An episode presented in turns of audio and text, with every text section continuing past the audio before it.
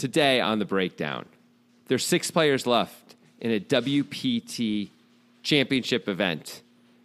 There's a big name at the table, too. It's Tony Gregg, also known as The End Boss. But he's mostly going to be sitting and watching as Chris Lee, André Neiffer, and another guy play a hand that's got some unusual decisions, to say the least, people. Is it possible to make a pristine read, a perfect read based on almost no information? Is it possible to make a pristine read off of that pristine read with almost no information? You may not even know what I'm talking about. I barely know what I'm talking about, but we're going to get into it all right now on The Breakdown with Grant Dennison and Jonathan Levy.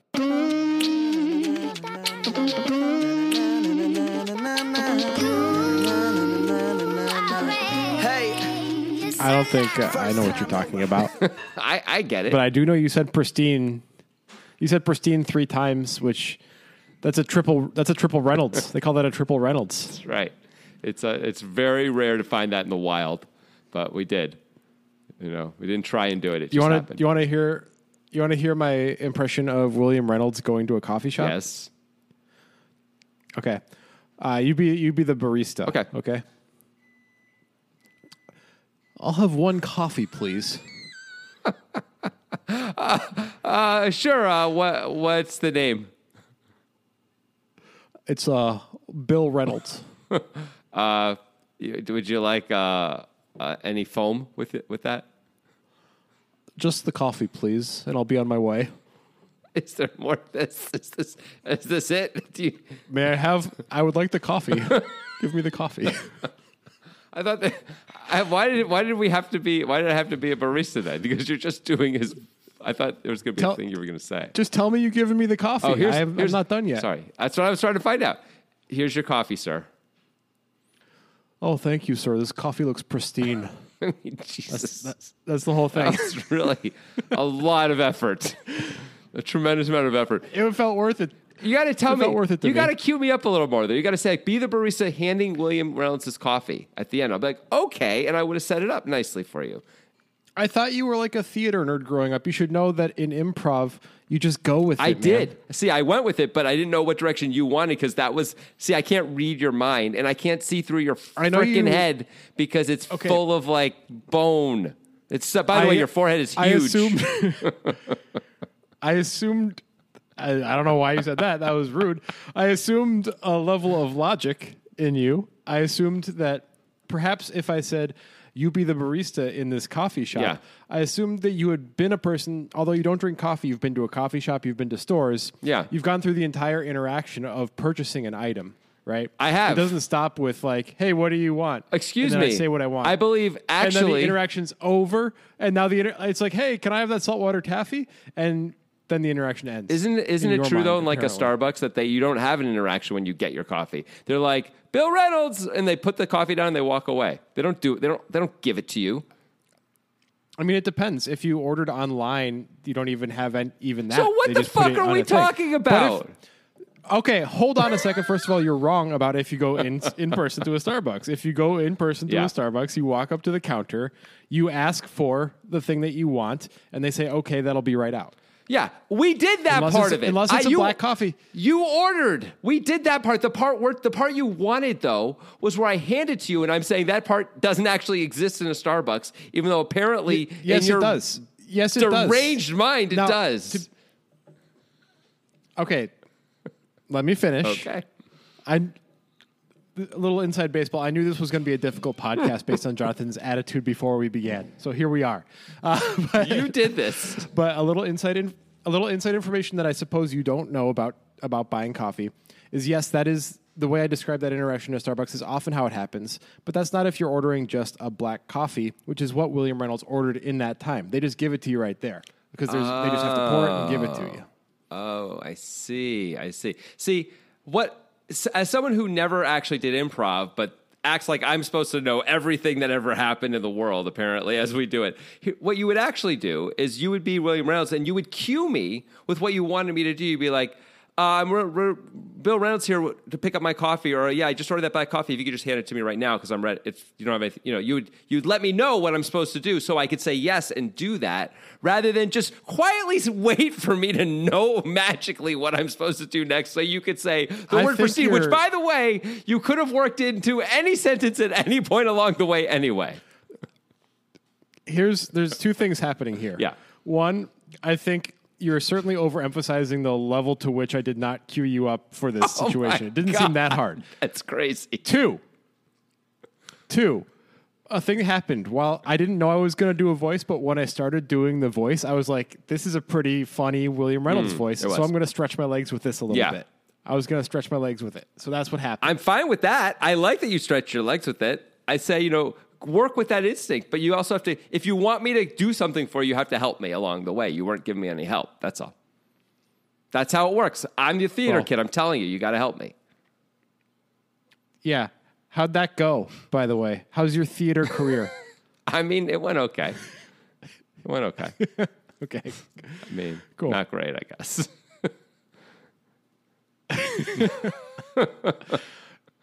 Are you actually? We're on Zoom right now. Are you actually wearing a black turtleneck? That really adds to the theater thing. It's not really a turtleneck. It's like a wicking sports shirt. It's but it's a But it looks like a Steve Jobs shirt from where you are for sure. Yeah, for sure. Yeah. So that adds to the whole theater kid element of it. Oh, that felt great. I needed to yell at somebody.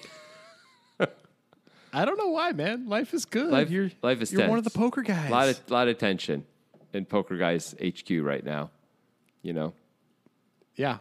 All coming from One Direction, man. That's where that band name came from. I just figured it out. Yeah, Harry is the reason why I'm tense. There's no question about it. Everyone knows him and that other guy are together, and they pretend to have girlfriends, and I think they should just be open about it. Okay, that is what you say the reason is, but I know the reason is because he didn't return your fan mail where you mailed him some of your hair. Well, along with I will say, very tastefully written epic poem about him and whatever that other guy is and a few of the other members. The thing about the epic poem... The epic poem was tasteful. Yes, thank you. But it was just like half a centimeter away from plagiarizing the Iliad, and everybody knows that. Everybody? So everyone. Kind of your problem. Like the members of One Direction are smart enough they wouldn't know the Iliad if it stamped him on the forehead. Okay, then why then did he not respond? It has to be something. Well, it's either that he recognized the plagiarism or your hair wasn't good enough. Well, which one do you want to be? I refuse for it to be either one of those. Those are both... Impossible answers as far as I'm concerned. I'm going to say he's catching up on the new season, The Mandalorian. He's very excited about it. I would guess that's a very hairy thing to do, and just like he just forgets about returning his messages. That's part of his charm, All the guys in OD are like that, They get a little absent-minded. That's why we love them. Okay. I will say this. Whatever helps. Just to bring it back to reality for a second. I wouldn't know if you played me a One Direction song, the most popular one, whatever that is. I am sure I would not recognize it. I mean, I have no sense of any of that stuff, like at all. I share that sentiment, but I don't know if that's true. Yeah. Like I certainly couldn't name it, but it's possible that it's like been on in the background somewhere, and I would recognize it from that. I guess that happens once in a while. I wouldn't have known it was. Yeah. But remember, I was the guy who thought Float On was a new song like 4 years ago. I was like, I thought it was a brand new song, and it was like 11 years old and had been a huge hit forever, right? I mean, so. But at least you finally discovered it and you had a magical time with it. Yeah, I did. I like that song. I mean, so does everybody else. It's not like rocket science. Good album. Anyway, let's talk a little bit about poker, I guess. We talked a little bit about William Reynolds, which is poker adjacent, I suppose. Talked about improv craft. Yeah.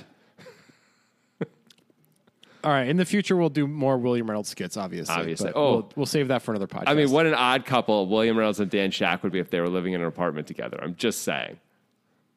That sounds like something that we should workshop a little bit for sure. And we will be brainstorming on that. I see a new video series. Long into the night. A new video series coming. Burning the candle at both ends to get that out to you people. I mean, it would be really funny. With puppets or hands with faces drawn on them, but you're doing the voices and they're in an apartment. I mean, that's pretty good stuff. Anyway. All right, so here's the situation. We have six left in this WPT. It's a $3,300 buy-in, I believe. Yep, it is. And the current payout is something like $60K. It's actually, I mean, it's 33 plus two, so it's really a $3,500 buy-in, you know. Oh, okay. So it's like a $60K current payout, and first place is $416K. That's almost exactly right. All right, that's the situation we find ourselves in when this hand that was suggested by Mung Juice occurs. Mung Juice has been doing a good job suggesting WPT hands on Twitter. We have requested certain types of hands be suggested because they're easier for us to make videos of. That includes anything PokerStars owns, which includes like EPT and like the big game and stuff like that. NAPT, all that old stuff that no longer exists is just all under the veil of PokerStars now. WPT, What's some other ones? Aussie Millions is a good one. Yeah. And Triton. The Triton stuff is all good, too. Yep. There's some other ones, but I can't think of them right now. Every version. Anyway, Mung Juice suggested on Twitter, included a YouTube link and a timestamp. We are the Poker Guys on Twitter. If you want to suggest a hand and get your name on the breakdown alongside stalwarts of poker like William Reynolds, then you should suggest there at 2 Poker Guys, the number 2 Poker Guys. Include a YouTube link and a timestamp. You have something else you wanted to say? You know, a lot of people these days, when they suggest a hand, they seem to use the message function. They're DMing us, and I guess that's fine. But really, we're looking for just a normal @2PokerGuys and write your tweet, you know? Keep it public, people. I mean, the DMing is fine. Yeah, it's fine. It is fine. If you feel more comfortable DMing, that's totally fine. I mean, if you're afraid and you have to DM, that's fine, I guess. Whatever, it's fine. If you're, like, afraid. Oh, so it's not just me who's a target today, huh? It's just everybody. Everyone who DMs. For Jonathan's rage. Not everyone, just everyone who DMs and who's afraid. It's okay to be afraid and to admit it. Admit your fear. All of you out there, there's a lot of you. I mean, we're ruled by fear. We're humans. Is this one of the days where you're trying? Is this one of those days where you're trying like not to eat a lot of calories or something? Actually, it is. Yes, I'm going to eat almost nothing. Okay, today. It all makes a little bit more sense now. It all makes a little bit more sense. All right. So with the situation I explained, it is 20K, 40K. We got a player who goes by Chris V, according to the old WPT. He's got 2.1 million. Chris Lee. So over 50 bigs. Chris Lee. No, V. No, we're not doing Chris Lee yet. We're talking about Chris V. Oh, Chris Vanderzen. His first name is Chris. His last. Chris Vanderzen. Vanderzen, yeah. Sure. Okay, Vanderzen. EPT, WPT had it as Chris V for a bit, at least. Anyway, he's going to min open to 80K from the cutoff with 10-8 of spades.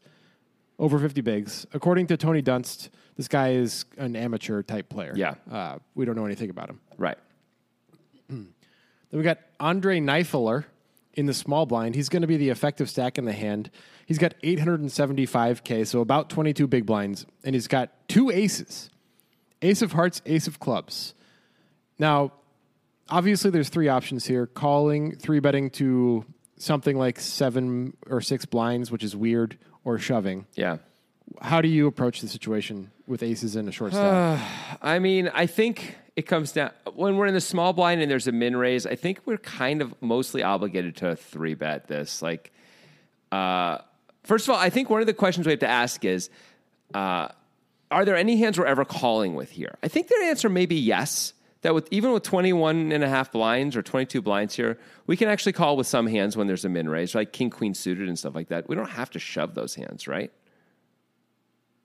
We don't have to. I'm sure a solver would say it's more profitable to shove than to call. It's so easy to do it. I think there is one other really short stack. I think there's a 17 blind stack as well.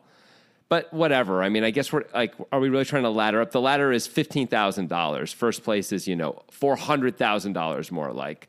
We can't really earn $350,000 more. We can't really be thinking about laddering in any way. I think we're just supposed to raise, and raising small is kind of weird. It's kind of obvious. Now, if we think this guy's an amateur, maybe we should just 3-bet small. Anyway, like I want to 3-bet mostly to get rid of the big blind and not worry. Like if this guy's an amateur, let's 3-bet small.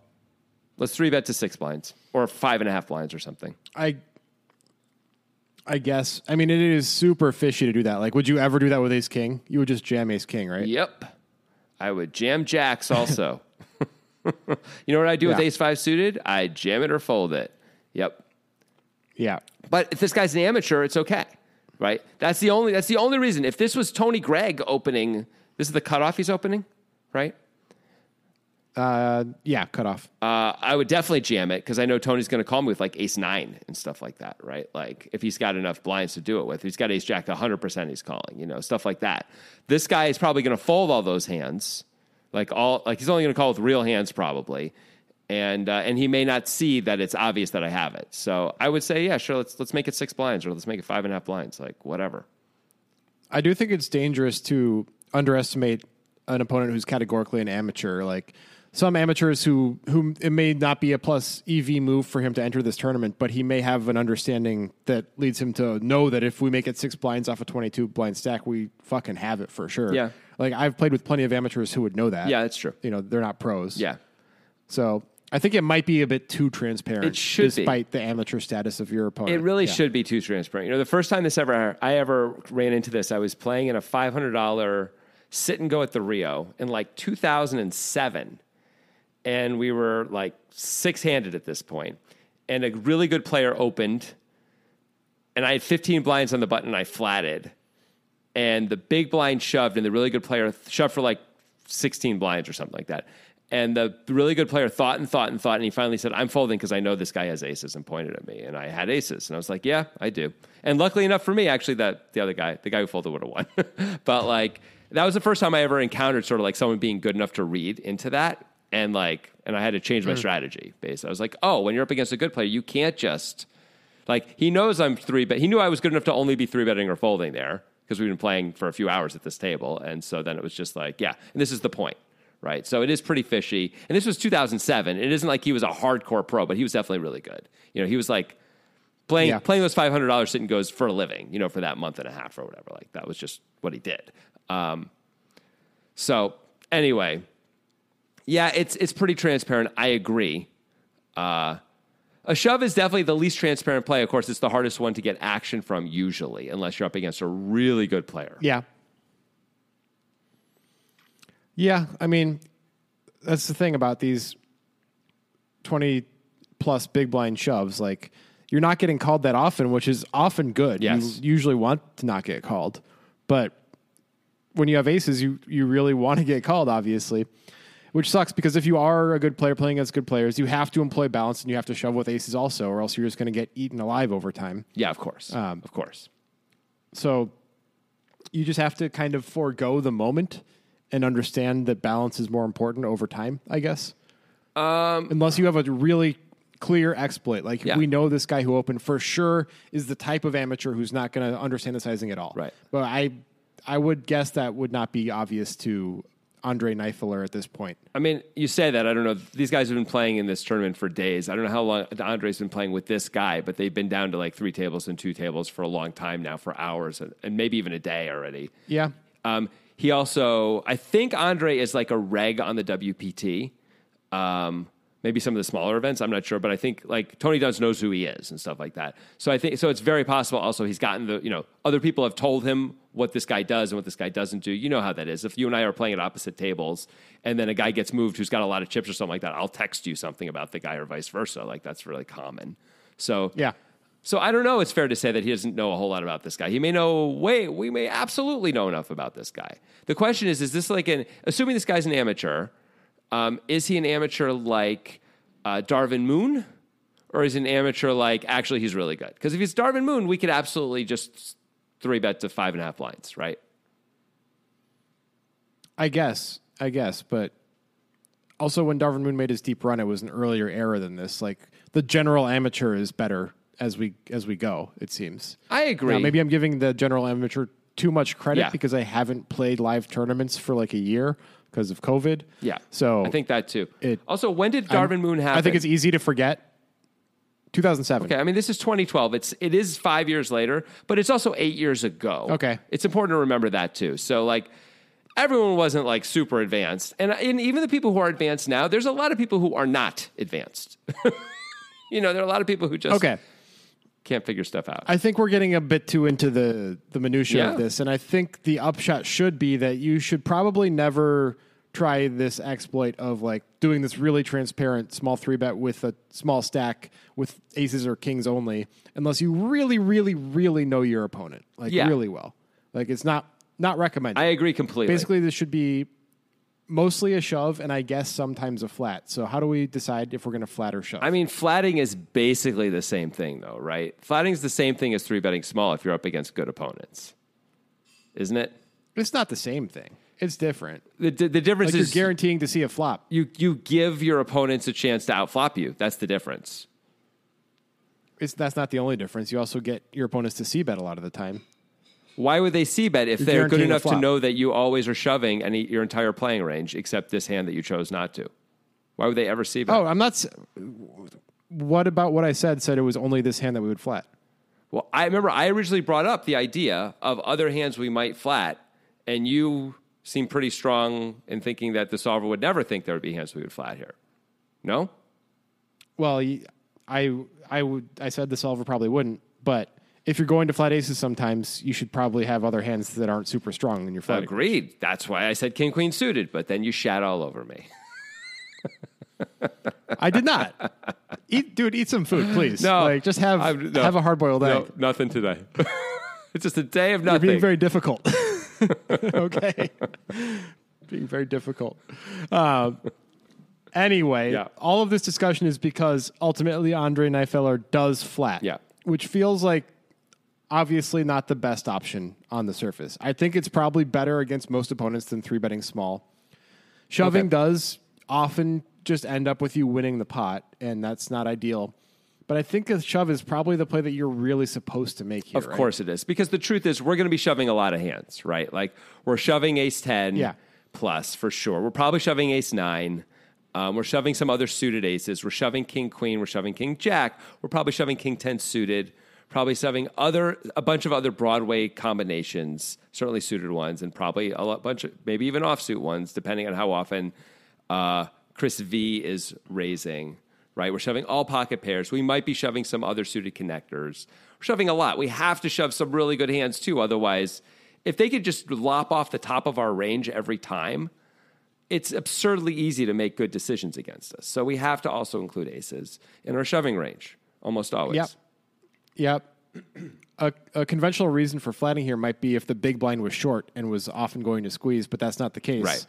Because the big blind is Chris Lee, who, not to be confused with Chris V. Chris Lee in the big blind has 2.9 million, so he has the biggest stack in the hand with over 60 bigs. So that's not really a thing that's going to happen very often where he's just going to squeeze because he's got 18 blinds or whatever. Yeah. Which would be a reason to flat sometimes with aces, but no. So... This is some sort of exploit against the opener. Yeah.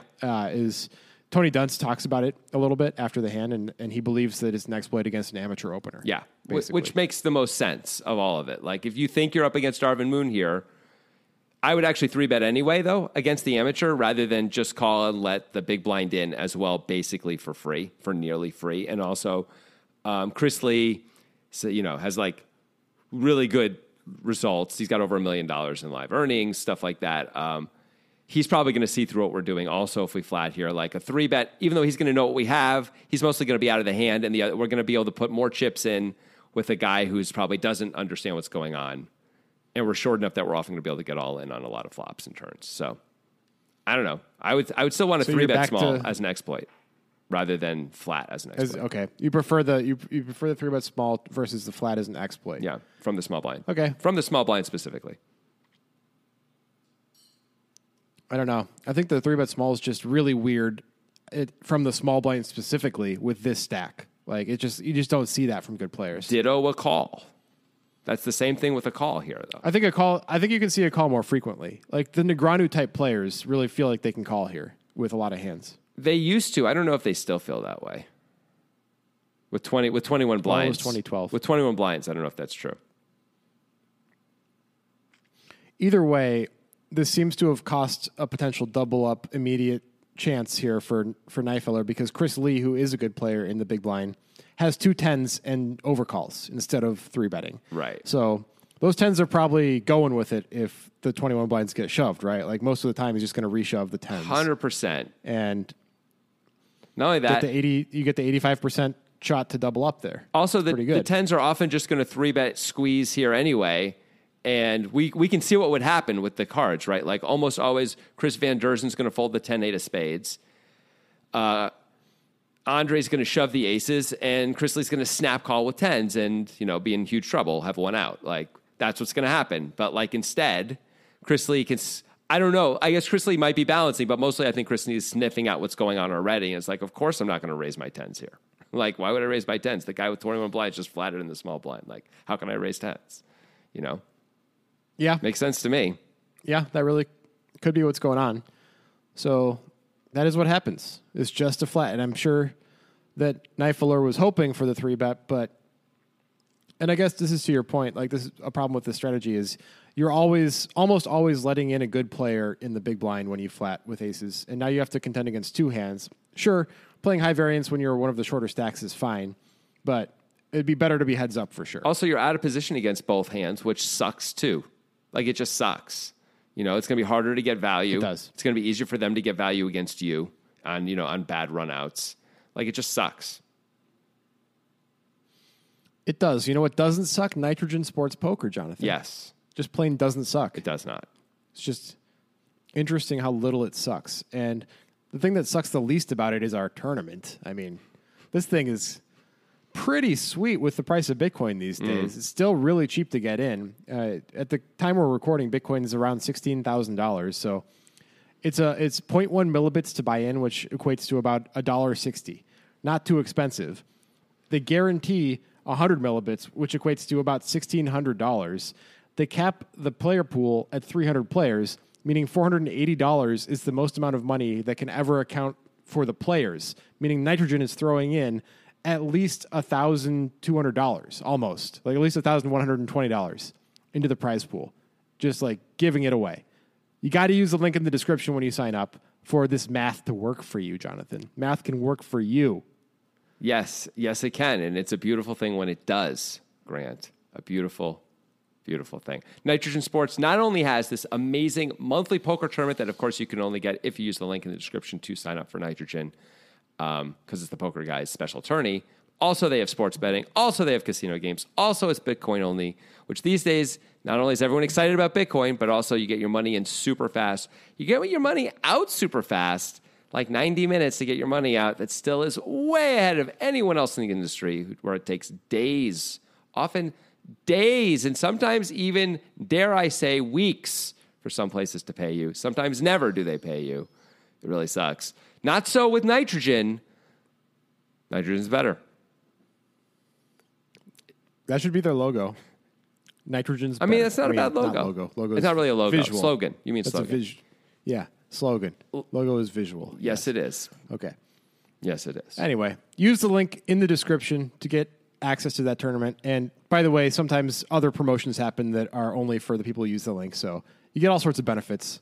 Check it out. It costs you nothing. You only get more stuff. That's the cool thing. You don't miss out on anything. You just get extra stuff. It's pretty crazy. Right. And it lets you know that you, lets Nitrogen know that you came from us, which, you know, helps our relationship with them. Yep. Which helps the Poker Guys continue. So that's good. That's exactly right. We want the Poker Guys to continue, don't we? We do. Don't we, Mung Juice and others who suggested this hand? You answered for Mung Juice. Are you Mung Juice, Jonathan? You said we. You didn't say you. You said we. Am I not part of a we now? Now Mung Juice is we all by him or herself? That doesn't make any sense unless... Mung Juice, I guess, could be a brood. Could be a collective, I suppose, now that I think about it. I'm going to take it back. Can you please just, like, eat a Dorito? You're fine. So cantankerous. I'm doing great over here. I'm at my fucking height. I'm peaking right now, Grant. You just can't handle the peak. Okay. It's okay. Most people can't handle it. I know. It's like climbing to Mount Everest. You know, you might die along the way. That's what it's like with me right now, buddy. I'm flying. Was that like a partial It's Always Sunny reference? It was the whole Dennis thing where he keeps talking about how he's peaking. Oh, no. If it was, it was unintentional. I thought I was coming up with that on my own. I was really proud of that, the peaking thing. Is that Dennis does that? That's from us where I heard it originally. Yeah. Oh, it's good stuff. There's an episode where he says it a lot. Oh. Yeah. It's been a while. I'm going to say I came up with that on my own, even though I've seen it before. That's reasonable. Anyway, let's head to the flop here. We've got the short stack, Andre, with about 20 blinds remaining in his stack and two aces, ace of hearts, ace of clubs in the small blind.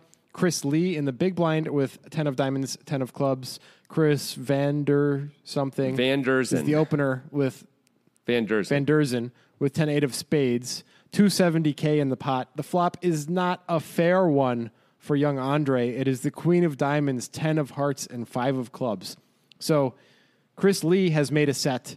Middle pair for Chris Vanderzen, and André left with an overpair, which still feels like it's probably good most of the time. Mm-hmm.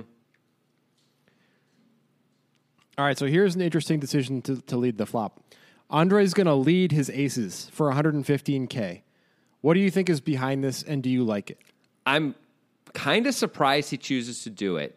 He must know that Chris Vanderzen is checks a fair amount of boards, because this is the kind of board Vanderzen's often going to be able to bet. You know, he's going to have a bunch of queens. He's going to have like ace jack, ace king, king jack. He's going to have hands he can absolutely bet here. And then we can check raise, which is, I think, what we'd want to do, right? We just want to check raise all in, or effectively check raise all in. We don't actually do it, you know, but put in enough money that we're committed. So if we know that Chris Vanderzen checks a lot, then I could see why we'd want to lead, because we'd expect Chris Lee, who actually, as it turns out, is flop to set, is going to check if we check, right? So, and rather than give Chris Vanderzen that power, maybe three ways he's just going to check a lot. It's not crazy to check a lot with three ways here, even on this board, unless you have something that you're working with. I can understand the lead out, but I'm still surprised he does it. I think I'd be looking to, especially since we decided to flat and sort of slow play and be tricky, I'd be looking to check raise all in here against the amateur especially. Yeah. As you talked about that, I really liked a lot of what you said, and it made me not like the lead because it feels to me that if Vanderzen is this amateur who is going to check a lot, he's probably still going to bet a lot when he has something, right? Yeah. And if we lead for 115K, the guy's not just going to float with 6-7 suited or something. So if he's not going to bet 6-7 suited, he's also not going to call with 6-7 suited. So I don't see there being a lot of value in leading versus check raising. Like maybe he'll check back a lot of the time. So be it. But when he does bet, he has something that he can call off with, and we get to put a ton of money in on the flop when we're most likely to be way ahead. I mean, I feel like that's a much better plan. I agree with you, but I do think that we're going to get a lot of calls. Like this is the kind of board that's going to generate a lot of calls from the original raiser, right? Like they don't have that many folds in them. They have some for sure. Like pocket sevens is just going to throw it away, but a lot of hands are going to call once anyway. But are those hands, though, that he would have bet anyway, mostly? Some of them, yes. Some of them, no. Like, any 10 may have checked three ways. I actually don't know what he's doing with ace king and ace jack. Like, a lot of players will bet that. A lot of players will check that. I don't know what this amateur is doing. If you think he's going to be extra checky, then maybe we bet because we think he's only betting a queen and we're getting value from that either way, and it's not a big deal. I don't know.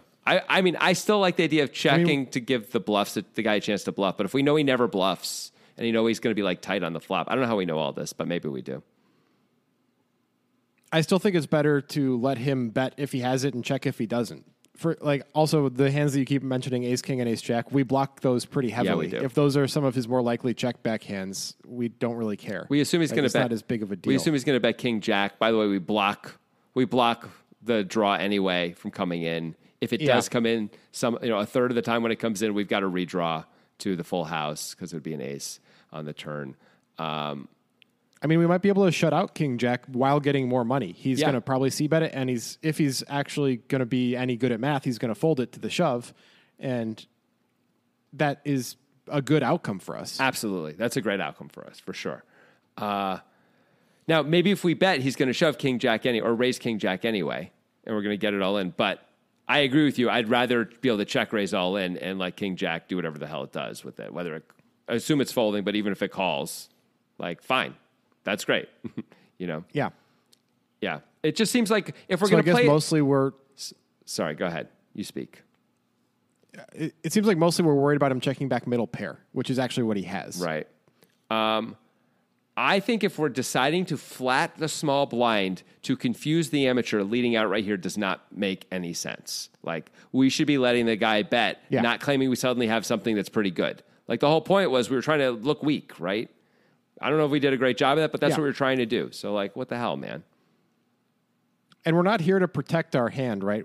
That's not why we're playing the hand this way. We're playing the hand this way in order to maximize value wherever we can. It seems like it. And this bet seems like is just trying to define things and protect our hand, which is not the original goal of flatting in the first place. Agreed. So yeah, I think I don't like it. I don't like the lead. All right.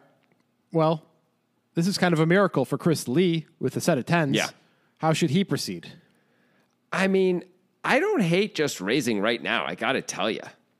Like, if we, okay, we have to know as Chris Lee that Andre has a big hand. If we know that, I like raising right now. I assume we know that because, A, we didn't re-raise pre, which we would have done a lot with tens. Yeah.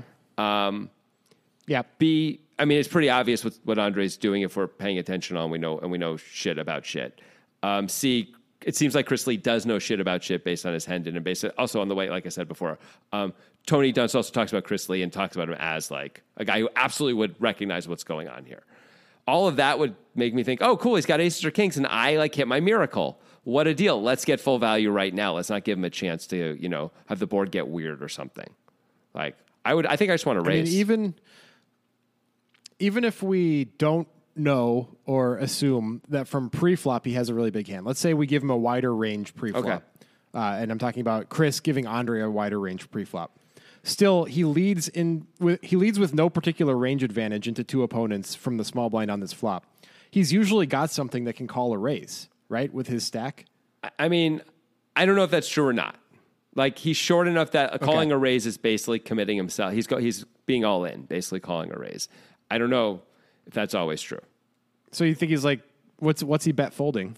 I mean, he shouldn't have anything here. So I don't know. King, jack, jack, nine suited. I mean, it's hard to come up with that. I mean, he shouldn't have either of these hands, but he shouldn't have aces either. So I don't know. But king, x, king, queen suited. Is he bet folding that? Probably not. I mean, that would be a horrific play. Yeah, I agree. It feels like you got to call that off if you're going to bet it. Yeah. I mean, I think we should raise. I'm with you. Don't get me wrong. Yep. As Chris Lee, I think it's like if this guy's actually good, if Chris Lee knows that Andre is good, or if Andre one is good and Chris Lee B knows it, one and B. That's like a Home Alone joke. It's from Home Alone. I think this is clearly a raise. Like this is predicated on this being an exploit against the amateur who's kind of in the other guy in the hand who's not going to end up mattering. But because Andre leads on this flop, no matter what his pre-flop range is, it really feels like a good player with this stack. Doesn't have too many lead folds in a spot that's not a clear range advantage spot for him when he has basically no information about his opponent's hands. It gets weird because if Chris Lee raises here and you're Andre, forget about his aces for a second. Okay, let's actually keep aces in there. But what can a hand like aces beat when Chris Lee raises on this flop? It's got to be an open ender. Yeah. Why? Yeah, that's about it. And it's not ideal because it's really just an open ender, right? And there's not that many open enders. It's a rainbow board. By the way, he was in the big there's blind 30? For he could have all the two pair of combos, not all, but he can have most of the two pair of combos. He doesn't have 10-5 off, I guess, but he's got 10-5 suited. There's two combos of that. Only. He's got 32 combos of open enders. Yeah, I don't know that he's raising them all against the guy where we don't think there's any fold equity. Is he raising any of them? I don't know. Maybe not because of that. Also, if we're Chris Lee and we're like, that guy has aces or kings, why would we raise our open enders, right? We might not. Yeah. This is the problem. I guess. This sort of creates a weird dynamic. Despite all of this, if you simplify it and you put yourself in Andre's shoes and you flatted aces or any hand that you could lead on this flop, are you really bet folding and living with yourself that night? Like, nope. Are you sleeping okay? Never in a million years. I'm calling it off and being like, what are you going to do? And then in this case, I would look at the hands and be like, oh, we were always going to get it in anyway. It doesn't matter. You're like, he had tens. It didn't matter. And I feel good about it. Yeah. I wouldn't worry about it. And I would not be self-reflective or learn anything. I actually don't like how either of these players have played the flop because Chris Lee ends up flatting the tens. Yeah. I don't like either play. I think I like the flat better than I like the lead. I think the lead is just kind of bad. Yeah. I agree. The flat, I could see if you know a lot about Andre being super conservative, maybe you want to give him a chance to bet again with his good hands because he's actually going to make super conservative folds. If we know that, also, then I guess the flat makes more sense. You may know something about Chris Vanderzen where he's going to call too much or even raise too much behind you, or just keeping him alive when you've got him drawing, often nearly dead. Like once in a while he's open-ended, but and I guess once in a while he has pocket queens, but mostly he's dead or almost completely dead here. You know, he needs runners. So trying to keep him in. You figure like you can get the chips from Andre a lot of times on the turn anyway. There aren't too many scare cards. Those are reasons to call. I still like a raise, but those are reasons to call also. Yeah. So there are some redeeming qualities to the call. Yeah. Whereas the lead feels like there's less of that. I agree. Now, to Chris Lee's credit, Chris Vanderzen does overcall, and I think probably shouldn't. I think this is probably a mistake to call the 10-8 of spades with no real prospects on this queen 10-5, no spade board. I mean, what are we beating here? We're beating a draw from Andre and Chris Lee having like 10-7 or worse in calling, which I don't even know if he's going to call with that hand when Andre leads the flop and you have the razor behind you still. Like, is 10-7 off a good call here, or 10-7 anything? Like 10-7 with backdoor is a good call, backdoor flush draw. I don't probably not. So this is a real problem. Now you need them both to have draws. That's not likely or good. You know. No. So, and by the way, those draws have a lot of equity against you on this board, no matter what they are. They at least have a jack in them to go along with their draw. Yeah. We don't even have a spade on the board for our own backdoor flush draw, which would make it a little bit better. It seems this is just a really optimistic call here. And maybe this starts to justify Chris Lee deciding to not raise, and we're going to get sort of this very marginal call, drawing dead, or effectively drawing dead. I guess he isn't actually, I guess he could go runner straight, but okay. But like effectively drawing dead behind us. We're in a spot where just like good players just wouldn't call. So he gets an extra 115,000 chips put in the pot, 3 extra blinds basically put in the pot from a guy who just should never be putting them in. That might be justification for the way Lee played the flop, because if he knows a lot about Vanderzen, knows like whenever there's not a big raise in front of him, he's going to call with a ton of stuff, something like that. Yeah. Which is what happened. So the pot is now 615,000. The turn does give some hope to Chris Vanderzen. It's the 9 of diamonds. He does now have a bad straight draw with his 8. The board now reads queen of diamonds, 10 of hearts, 5 of clubs, 9 of diamonds, 615 in there. Okay, Andre, what you going to do? I mean, this is not a good card. Right? No. A bunch of stuff comes in. King Jack very obviously comes in, but 9-10 comes in, Queen 9 comes in. Those are pretty obvious also. Yep. I mean, we got called in 2 spots. I don't know if we can really find a fold unless there's a lot of action, but I think we probably shouldn't bet either. I don't know if we should. I think we should probably just check. This seems bad to put more chips in right now. I agree. If we bet, we're just hoping that neither player had King Jack, obviously. Well, yeah. Or Jack 8. I guess probably Chris Vanderzen might be able to have Jack 8. If he's going to call with 10-8, maybe he overcalls. Actually, probably better to call with Jack 8 than 10-8. Maybe we think we can play almost perfectly here. Like if Chris Lee puts in a raise, which actually turns out Chris Lee might, since he has a set of 10s here. We can know that like we're in a lot of trouble, but maybe we think we have to. If we bet, the only reason we can bet is because we think Chris Vanderzen's going to keep putting in chips in ways that he shouldn't, which he already has proven to do. So that would be a reason to bet instead of giving both players a free card. But if Chris Lee really is this good player and Chris Lee has something like Queen Deuce suited, he's probably just going to fold if we bet again, right? So we're not getting any more chips from him, right? But that's okay if he's going to play perfectly against us anyway. Like, rather than giving him free equity, the only other option is to give him free equity. If he's never going to put in chips on the river unless he's ahead, I don't know if that's true, but it seems very possible. Then it's fine to bet to get rid of him and just try and be up against Chris Vanderzen. We could even say to ourselves, Lee didn't raise on the flop. He rarely has a huge hand unless that 9 made him, which it could have. But you know, like if I think I like a check, but I can understand the idea of trying to get more chips out of Chris Vanderzen because he called the flop, and it feels like, I don't know, like it makes it harder for Chris Lee to call with Vanderzen behind him in theory too now on the turn after they both called, right? In theory. Well, this is all predicated also on Vanderzen being like a very passive player. Like you're expecting him not to bet if you check most of the time. We're assuming that, yeah. If Vanderzen bets, we can't really fold. The question is, are we going to shove or not? I guess we'll have to wait and see what happens. Mostly we're going to call, I think. We're going to be in such a weird spot if we just call. Like, Van Derzen's going to bet like, what, the pot's got 615K in it. Van Derzen bets 240. We call, we're going to have like 200 left or 300 left. Like, we're going to have like third of the pot. So we might as well just shove. But this way, at least we got a chance to get called by a worse player, and we get some extra chips in there, even if he folds, rather than betting and have everyone just fold ourselves. I still think I like a check raise all in against Van Derzen better than a bet here. I wish we just check raised the flop instead. Me too. I wish that is what we did, but here we are. And Andre decides to lead. I guess he believes he can play perfectly against his opponents, or he can get more value this way. He's not even really leading. He's just continuing. He bets 150. But go on. Right. He bets 150K. It's very small into 615. Yeah.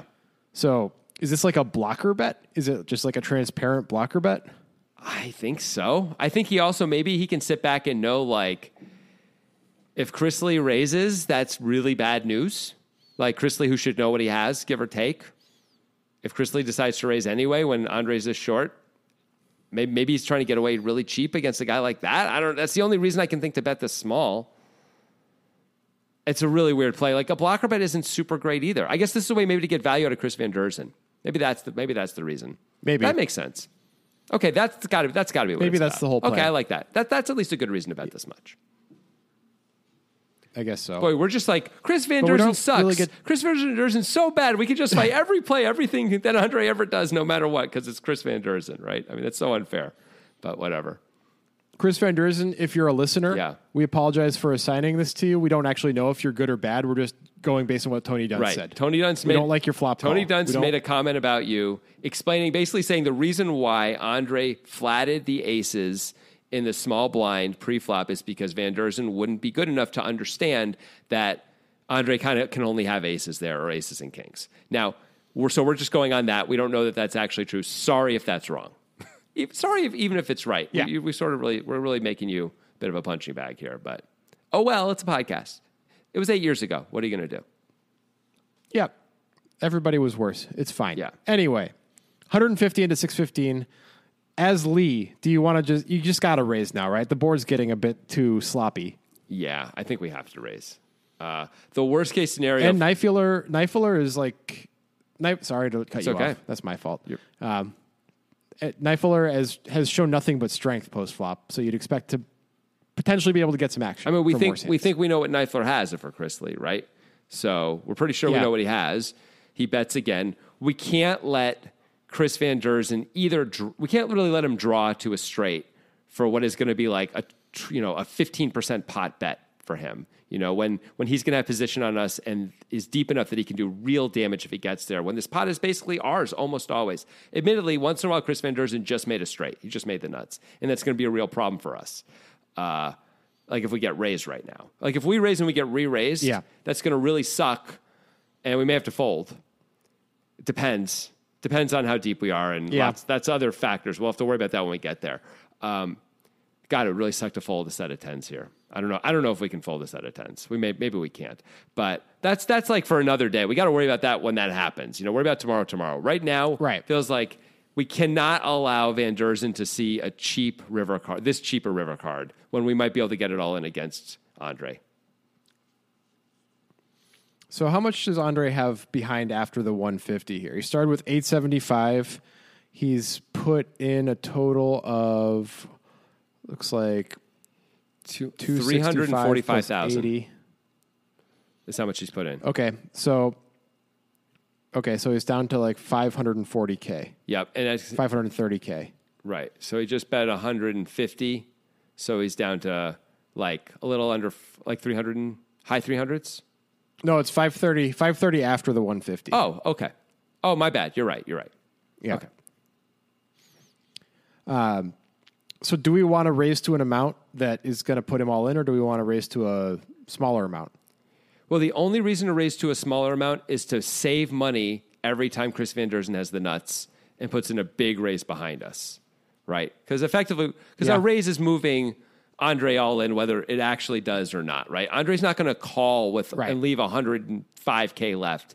And if he does, he's getting it on almost every river, right? Like, it doesn't matter. So we might as well raise small, give us a little more maneuverability I'm not saying we're going to fold if we get re-raised by Vanderzen, but why not give ourselves maximum maneuverability? A raise is strong from Vanderzen's point of view, whether we make it 530K or 400K right now. So why not go small? I agree with that. And this is all, once again, predicated on a Vanderzen thing of if our plan is to almost always fold if Vanderzen 3-bets here, then I think going small is clearly the better play. But if our plan is to raise and hope Vanderzen doesn't 3-bet and not know what we're going to do if he does, it's not quite as clear to me that it's better, but it still can't be that bad. I think it's pretty good because depending on how deep they are, I think they're pretty deep. Well, you said Vanderzen started with 50 blinds, so maybe not deep enough. But depending on how much he raises, too, if he 3-bets, we might be able to call, you know, and like see what happens on the river, basically. If the board pairs, we're never folding. If the board doesn't pair and Vanderzen moves in, we're probably going to have to fold a lot. But by making it only 425 or 400 or something like that instead of 530, it's going to often Vanderzen may make his 3-bet smaller too. Now maybe he won't. Maybe we can't control that. But maybe he makes it 1.1 million instead of 1.6 million, and like that all matters, right? So to be clear, it's not 530. It would be 680 that we would be making it if we wanted to put André all in. Thank you very much. So that's even more reason to keep it small, I think. I just don't see any downside to making it like 400. And there seems to be at least sometimes some upside.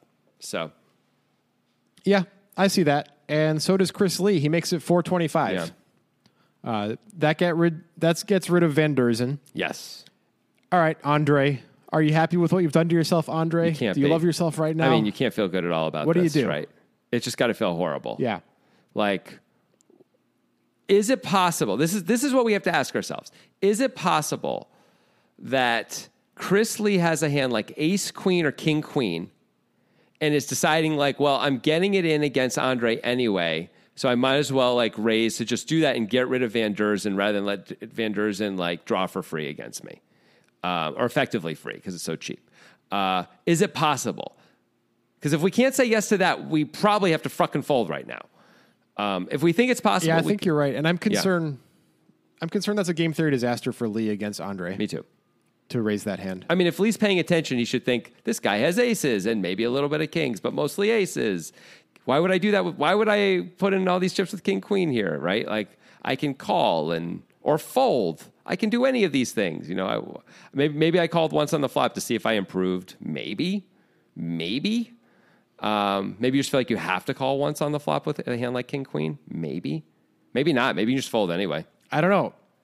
It depends on how advanced we want to get here, because if you're Lee and you have king, queen, you could play the hand exactly like this until the turn. And then if you truly think that André is only playing aces and kings like this because of the pre-flop action, you also block the nuts just in case against Vanderzen. Maybe king, queen turns into a bluff and it's like a genius play. Oh, that's pretty interesting. Now you really have to believe André's not folding. Sorry, is going to be capable of folding aces here, right? When he's already put in this much money. So you have to know that that's in him to do, and that he's actually going to do it here instead of like just shrug his shoulders of like, whatever, like, let's go. I'm committed. Yeah. You know, like I've certainly been in tournaments where like, I'm thinking of one hand right now. I won't get into the story, but I remember like, check calling the flop and checking the turn. The guy moved me in and I just like shrugged my shoulders, said, I've already put him in half my stack, man, and called with like an underpair to the, or not, there's an overcard on the board and like he was drawing dead as it turned out, you know, but he was bluffing. But like, I was just like, well, if I'm out, I'm out kind of a thing. Like I'm committed here, you know? So now that was not against a player of this, you know, it was a different situation in a lot of ways, but there is something about that pot commitment thing, right? Like where you're just like your stack is committed to this. That happens. That's real. Yeah. Yeah, I agree.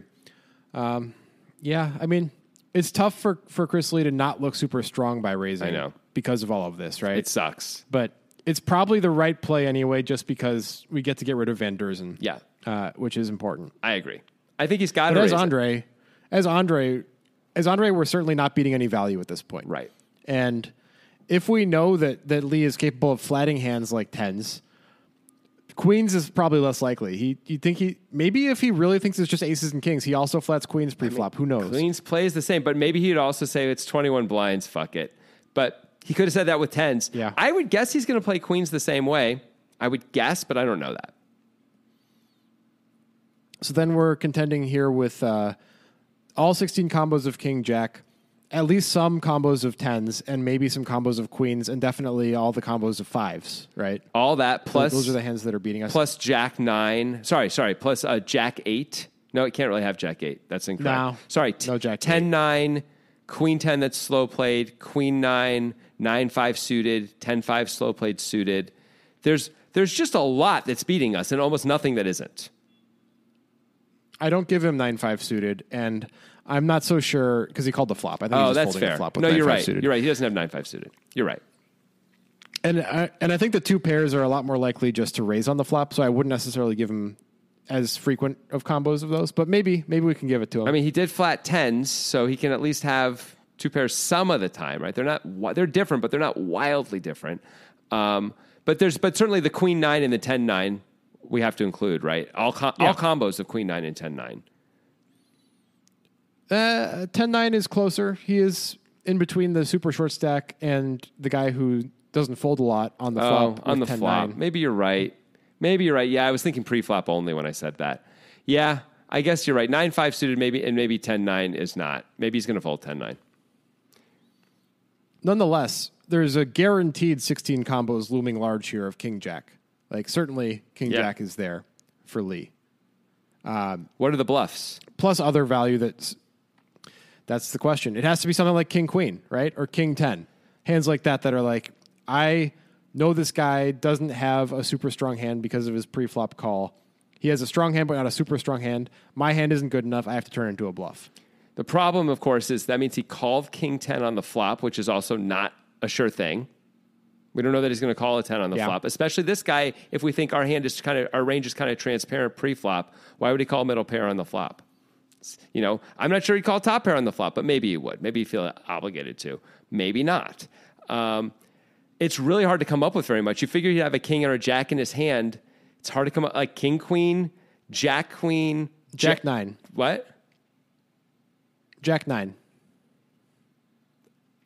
Okay, but why would he raise it? To bluff, right. Bluff with equity. Right. Okay, jack nine is at least a bluffing combo. Fair enough. Okay. Yeah. So there's 12 combos of jack nine.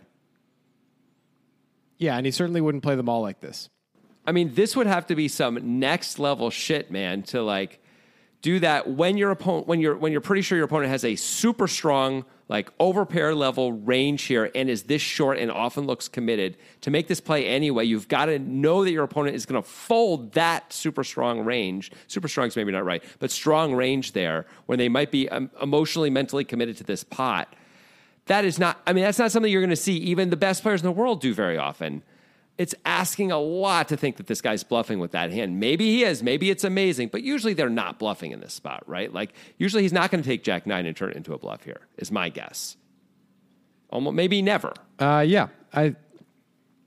I think that is a fair assessment. So ultimately, I think, as Andre, you probably have to fold. Yeah, I think you do.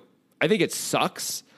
I think it's regrettable. I think it turns out we're going to look later at this TV stream, whatever, and find out that, we would have gone bust if we had shoved pre anyway. So cool. I actually get to save money if I fold. But I think we absolutely have to fold. And I think it's actually pretty straightforward. Well, Andre does too. He folds. So good for him. He certainly lost fewer chips than I would have in this hand because I would have lost them all either on the flop or pre-flop. But still... strange way to play the hand. Maybe it works in the end. Maybe he can dance between the raindrops, and it ended up saving him a bunch of money. But there's a lot of situations where Chris Lee could have had a hand in the big blind that would have beaten aces, but would have folded to a 3-bet pre-flop too. Oh my gosh! Like you most of them have an issue with that. Most of them that are raising the turn here are exactly that, right? There's some king jack, sure, but there are a bunch of other hands that can raise here that would have felt obligated to fold. Like pocket fives just have to fold, right? King Jack would have folded to a 3-bet too. Absolutely, it would have. It can't. When there's an opener already, it's folding for sure. For sure. Queen 10. If there's a Queen 10 out there, same thing. Queen 9. So, yeah. Didn't really help Andre, though, because he still goes out sixth, right? That is correct. Sixth place. Now, I'll say this. It helped Chris Lee a little bit because he ended up going out third. Chris Vanderzen finished fifth, so he got to financially exercise his dominion over Andre, which has got to be good. I love doing that. Yeah. Hey, before we go, can we do a little scene? William Reynolds going to a Toyota dealership. Yep. Let's go. Welcome to New York Toyota, sir. Come on in. I've been seeing your commercials on the television, and the Camry has been interesting me. Can you show me to your finest Camry, sir? I would love to show you the Camry. It's right over here. You see, we've got this one's in green, but we can get you any color you want. Look at that interior. Oh, green. Green. Oh, the interior is certainly pristine. It's pristine, yes. Ah, yes, it's really a quality Camry. I can tell by the shape of the wheels. It's wonderful. Yes, I'll take the Camry to go, sir. Please, in green. Sure. Pristine green. Camry for William Reynolds. Camry for William. Thank you, sir. Thank you, sir. I'll have my assistant fill out the paperwork. That's the end of the... William Reynolds goes to a Toyota dealership. He doesn't do very good car research. He just saw a commercial and just decided to buy a Camry. That's true for the way a lot of people spend money. I mean, let's be honest. That's fair. Yeah. That's fair. That's why they have them, commercials. Okay. I guess that's how we end the podcast. Music is my sunlight, and all I need is one mic, and I can show every single MC how it's done right. Every time I come by, I'm bound to leave them tongue-tied. I'm sipping on liquor, a quitter is what I'm not. We got one life, and I took them on a break, but I'm back to claim the throne. And gonna be traveling the globe, and still have time.